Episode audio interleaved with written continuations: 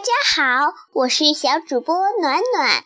今天我们要讲的故事名字叫《好玩国奇境之旅之智斗分数国国王》。下面我们来讲今天的故事吧。一呼噜呼噜王的呼噜，虾米很快就明白了为什么人人都要高呼分数万岁，这是因为。呼噜呼噜王太热爱考试了，他对考试分数的痴迷简直到了令人难以想象的地步。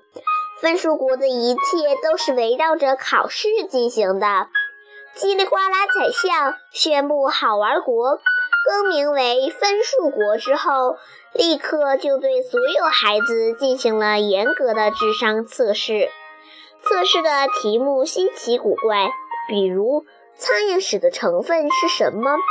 打哈欠会传染人，感冒也会传染人，请区分二者的不同。吃猪尾巴能治愈尿床，分析猪尾巴和尿床之间的辩证关系，列举一朵朵茉莉花拥有的细胞。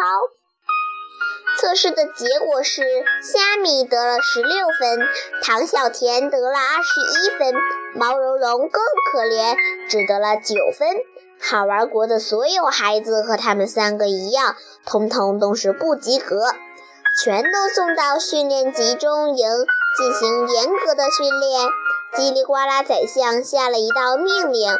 每个人都领到了一件统一的营服，那衣服皱巴巴、臭烘烘的，说不清是什么颜色。色胸前绣着一只蟑螂，印着三个醒目的大字“不及格”。唐小甜皱着眉头，不肯把那件臭烘烘的营服套在身上。叽里呱啦，宰相对他大吼道：“不及格的差生只配穿这种蟑螂服。等你什么时候智商测试考过了六十分，你就可以穿上像样的葫芦服啦。”可是它实在太太臭了，唐小甜小声嘀咕着：“只有这样才能激励你赶快考过六十分。快点套上，不然监察大人就要打你的屁股，还要扣五十五分。”旁边的监察大人提着竹条对他虎视眈眈，唐小甜只好极不情愿地穿上了那件标有“不及格”字样的蟑螂服，尽管他一直捏着鼻子。分数国等级森严，这些等级是依照考试分数来划分的。六十分以下不及格，属于蟑螂族，是分数国的劣等公民。六十分以上及格，属于葫芦族，是二等公民；八十五分以上优秀，属于金瓜族，是头等公民。自然，呼噜呼噜王和叽里呱啦宰相和监察大人都属于头等公民这一级别。据说，呼噜呼噜王的智商是分数国所有公民中最高的。达到了破天荒的一百二十分，叽里呱啦宰相次之，智商是一百零七分。在分数国，蟑螂族最可怜了，他们不仅穿着难看的蟑螂服，住在漏雨的蟑螂窝中，而且三个月才准洗一次澡，顿顿都吃着葫芦族和金瓜族的剩菜剩饭。这还不够，即使是上厕所这样的小事儿，也分成三个等级。金瓜族的洗手间装修的富丽堂皇，使用纯金的抽水马桶；葫芦族的卫生间设备简陋，但也勉强过得去。蟑螂族最惨，他们只能去脏兮兮、臭不可闻的茅坑。虾米一下从天堂般的好玩国掉进了蟑螂窝，真是难以适应。可没想到，更难熬的日子还在后面呢。训练集中营的葫芦式教学，折腾得大家快要晕过去了。为什么要取名叫葫芦式教学？虾米也不大清楚。也许是希望通过这样的教学，让蟑螂族能够尽快荣升为葫芦族吧。早晨天还没亮的时候，蟑螂族就被监察大人的大嗓门儿哄醒了。赶快起床，你们必须抓紧每一分钟来学习，才能早日考过六十分。大家睡眼惺忪地爬起来，一百二十分不愿意地听着叽里呱啦宰相的晨训。我是为你们好。他每天的晨训都以这句话开头，接着他就开始叽里呱啦。唾沫横飞的大讲特讲考试分数的重要性，考了高分如何青云直上，如何飞黄腾达；考不及格如何丢人现眼，如何一辈子沦为蟑螂族。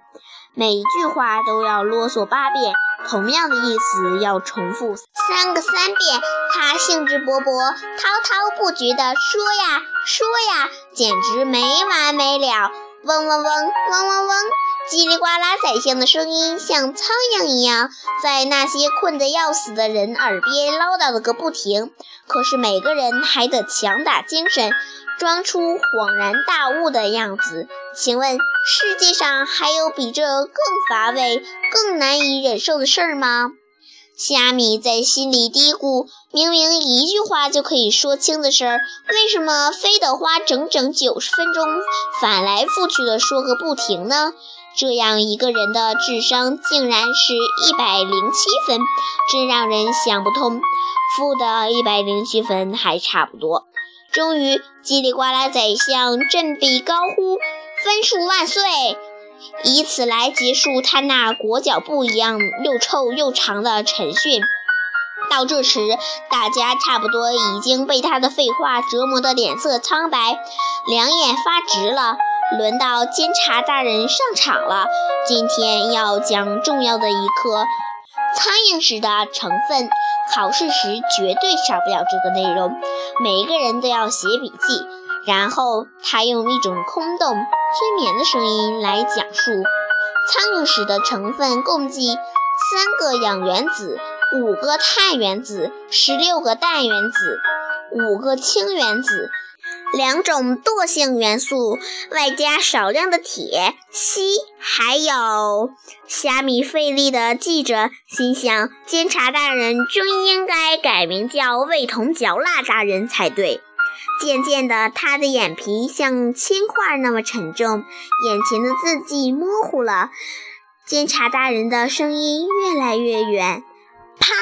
一记竹条抽在他的胳膊上，虾米被抽醒了。监察大人气羞羞地瞪着他，嚷道。上课竟然敢睡觉！放学后把苍蝇屎的成分抄写一百遍，还要扣六十分。虾米长长的叹了口气，他知道这意味着今天的午饭又泡汤了，晚上还要做作业到深夜。在分数国，一天三顿饭的饭量也是由分数来决定的。除了那个最重要的智商测试，每天还要进行三次小考。如果有上课说话、做小动作、打盹儿这些行为，则要扣去六十分；三十分以上才有饭吃，六十分以上管饱。在训练集中营，大家每天最重要的学习内容是呼噜诗。所谓呼噜诗，就是根据《呼噜呼噜王》的呼噜所做的诗歌。呼噜呼噜王每晚头一挨，枕头便嗨声大作。他的呼噜声比一群狮子发出的吼叫声还要响亮。如果这样的一个人出现在我们的周围，环保局的工作人员一定会因为他的噪音污染罚他的款。每天晚上。呼噜呼噜王的呼噜声响彻分数国的每一个角落，他的呼噜时而高，时而低，时而像刮风，时而像打雷，时而像马嘶，时而像驴叫。世界上再也找不到一个人能像呼噜呼噜王那样打出花样百出的呼噜了。他实在太为自己的呼噜感到骄傲了。为此，专门有一帮御用诗人每天围绕着呼噜呼噜王的呼噜大做文章。变化多端的呼噜声给了这些诗人无穷的灵感。第二天出版的报纸上登满了诗人们的大作。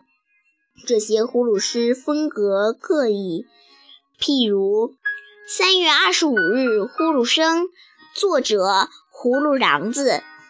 呼噜噜噜噜呼，大王今日打呼噜，好像雷神在发怒。